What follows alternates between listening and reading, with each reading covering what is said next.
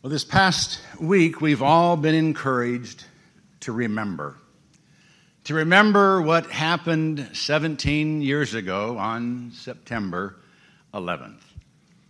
You would think that all of us who watched the second plane crash into the second tower, after hearing of the first crash and turning on the news, would never forget it. But a lot of things have happened since then, and even life changing events fade into the background if they're not intentionally brought back to mind. And in our day of information overload, lapses of memory are to be expected. It's impossible to remember everything. At least I thought so. At a preacher's meeting some years ago, one of the preachers got talking about a professor that had in seminary who had memorized the entire Bible in English and in the original languages. If a student would start a passage, he would finish it and then tell where it was found. Well, that blew me away. And if that were a qualification for ministry, I'd be digging ditches. but fortunately, it's not. And it wasn't in Paul's day either. In our study of 2 Timothy, Paul has been encouraging Timothy to fulfill his ministry, to preach and teach with power and courage. And last week we saw him encourage Timothy to think of himself as a soldier, an athlete, and a farmer. In today's text, Paul simply encourages Timothy to remember. But fortunately for him, and for all who are in ministry, and as we noted, that is all of us, he only mentions three things we must absolutely remember. If we would remain motivated for ministry, we have to remember three things. And the first thing is quite simply Jesus. 2 Timothy 2, starting with verse 8. Remember Jesus Christ, risen from the dead descendant of David, according to my gospel, for which I suffer hardship, even to the imprisonment as a criminal. You know, when we are frustrated or disappointed or ready to quit and can't think of a reason to keep trying, remember Jesus. He is the reason we do what we do.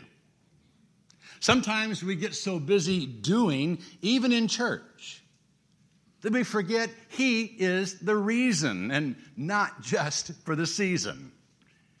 He's the reason we do what we do, He's the reason we minister as we do. We tend to forget that. We start asking, why should I? Why should I work in the nursery and have to miss a great sermon? Why should I teach a Sunday school class and miss out on fellowship with other adults? Why should I be a youth sponsor and have to read the book adults are studying on my own? Why should I mow the grass at church while my yard looks like a jungle. Why should I do what I do around the church when few seem to appreciate it or even notice, and others aren't doing their fair share? Why should I? Because Jesus has called me to a life of ministry. That's why. And no matter how difficult things get, no matter how frustrated we become when things don't go as planned, no matter how tempted we are to give up, we remember Jesus. And we remember that He is the one who brings us back to life, Paul told Timothy to remember Jesus Christ risen from the dead. Remember the one who conquered death for himself and for us. Remember, he's the source of resurrection power for everyday living and for ministry. Remember Jesus Christ risen from the dead. Now, the King James Version misses it here. It says, Remember that Jesus Christ was raised from the dead. That leaves it in the past. What the text actually says is, Remember Jesus Christ risen from the dead. The tense puts it in the present. We have a risen Lord who is here, living among us. We must never forget that. That keeps us motivated, that keeps us going. And He's a Savior who understands us, who understands our needs. When Paul says Jesus is the descendant of David, he's reminding us of the fact that Jesus was human and therefore understands human struggles. He went through everything we go through. He felt the same things we feel. No doubt he was even tempted to give up. In fact, the writer of Hebrews actually tells us he was tempted in all things like as we. And that, Paul says, is part of the gospel he preaches, the gospel he's willing to suffer for, to be imprisoned for. The good news is that Jesus understands what we're going through. He's been there, and now He's here to go through the struggles we face with us. There's nothing we can't endure if we remember Him, if we remember what He did and what He said. You know, He never said it'd be easy. He never said everyone would appreciate what we do. He never said everyone would love us. In fact, in John 15, 18, and 20, he said, If the world hates you, you know that it has hated me before it hated you. Remember the word that I said to you? A slave is not greater than his master. If they persecuted me, they will also persecute you. That means we better expect a little hardship, a little misunderstanding, even a little suffering. And as the early church father Tertullian said, the man who is afraid to suffer cannot belong to him who suffered. So remember Jesus and what he went through for you before you give up ministering to others. Jesus has called us to ministry, and He's here to help us fulfill our assignment. So remember Jesus, and then remember those who need to hear about Him. Paul continues. But the Word of God is not imprisoned. For this reason, I endure all things for the sake of those who are chosen, that they also may obtain the salvation which is in Christ Jesus, and with it, eternal glory. Even though Paul was imprisoned, the good news was not. The gospel to which he had committed his life was still free. The message he had been imprisoned for spreading was still being spread by those who had heard it. Just knowing that enabled Paul to endure the humiliation and pain of imprisonment with a sense of victory. His suffering was not in vain. What he had done was bearing fruit. Those who needed to hear the gospel were hearing it. So anything he had to go through was worth it. He said he was willing to suffer to get the gospel, to those who were chosen. Now, that word chosen throws us, but it shouldn't. All through the Old Testament, we find God's people called his chosen ones. And over and over again, we find references to the fact that God chose us. You know, we tend to think that we chose to follow him, and we did. But if we chose to follow him, we have the assurance that he actually chose us before we chose him. We didn't just stumble into relationship with our Heavenly Father, He intentionally sought us out. He knew us and our heart even before we knew Him. And He reached out and chose us even before we chose Him. Now, that does not mean that God has arbitrarily chosen to save some and to damn others. Now, Romans makes it clear that God has revealed himself to everyone, and everyone has at least some opportunity to know him. And Jesus made it clear that the invitation, the call to attend the marriage feast is extended to all. Everyone is welcome in the kingdom of God. He did, however, also make it clear that only those who respond appropriately to the call of God will be chosen to stay and enjoy the feast. Those who didn't bother to clothe themselves with the wedding clothes he provides will be cast into the outer darkness, where there will be weeping and gnashing of teeth. We must respond in faith and obedience to the call of God in order to be among those who are chosen. He issues the call, but we have to accept it.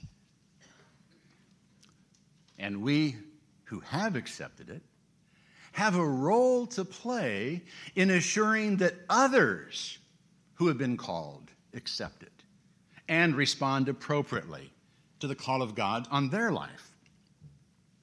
Paul said he endured all things so those who are the chosen of God may obtain the salvation made available through Christ and find eternal glory. Just because you are chosen doesn't mean you will obtain salvation and find eternal glory. It's not enough to simply be chosen. As Paul will go on to make clear, you have to understand what Jesus did for you. You have to be willing to die with him, and you have to remain faithful to him. And those of us who have appropriately responded to the call of God in our life have to help others do the same. We have to share with them what God did for them and why. We have to tell of his love for them and the sacrifice he made for them on the cross. We have to tell them of the need to die to self before they can be born again. We have to help them endure the struggles they will face in a fallen world. We have to encourage them to remain faithful to the God who chose them and to live a life that honors Him. We must remember that our obedience not only has an effect on our standing as the chosen of God, it also enables others to retain their standing as the chosen of God.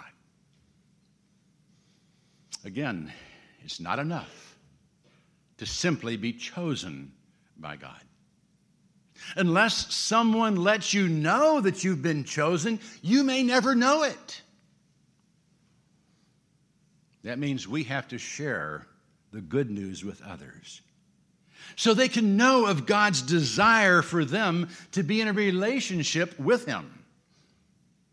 And then we have to teach them what it means to be chosen of God and how they are to live their life as the chosen of God.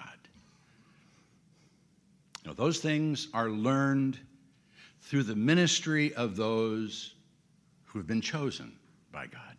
So we must never forget our responsibility to minister to others who have also been chosen of God. We must remember that people's eternal destinies depend on our faithfulness, the faithfulness of our witness, the witness of our life, and the witness of our word. That should surely keep us motivated in ministry. The eternal life of God's chosen is in our hands. And that leads us to the third thing. Paul says we must remember. Remember the reward. It is a trustworthy statement. For if we died with him, we shall also live with him. If we endure, we shall also reign with him. If we deny him, he will also deny us. If we're faithless, he remains faithful, for he cannot deny himself. Remind them of these things. Now, this is probably part of a hymn that was sung in the early church. But since what is quoted begins with for, most feel that at least the first line of the song is missing in the quote. It's been suggested that the first line may have been something like, We shall remain faithful to our Lord even to death. And that would then lead into, For if we died with him, we shall also live with him. Now, some feel that this first stanza refers to baptism, while others believe it refers to martyrdom. But really, there's no need to choose. If we're willing to die to self in Christian baptism, we should be willing to actually die. Now, that was powerfully driven home to me some years ago by a ninth grade boy at church camp. I've shared this many times, but you're going to hear it again. The day after his baptism, he told his teacher he didn't understand something. He didn't understand why he hadn't died during his baptism the night before. He had gone under the water, but he hadn't died. Teacher was shocked and asked him why he thought he was going to die. He said it was because she had said that in baptism we die. Astonished, the teacher asked why he had agreed to be baptized, thinking he would actually die. He said he just figured that since others who were there had been baptized, God would bring him back to life like he had them. His faith blew us all away.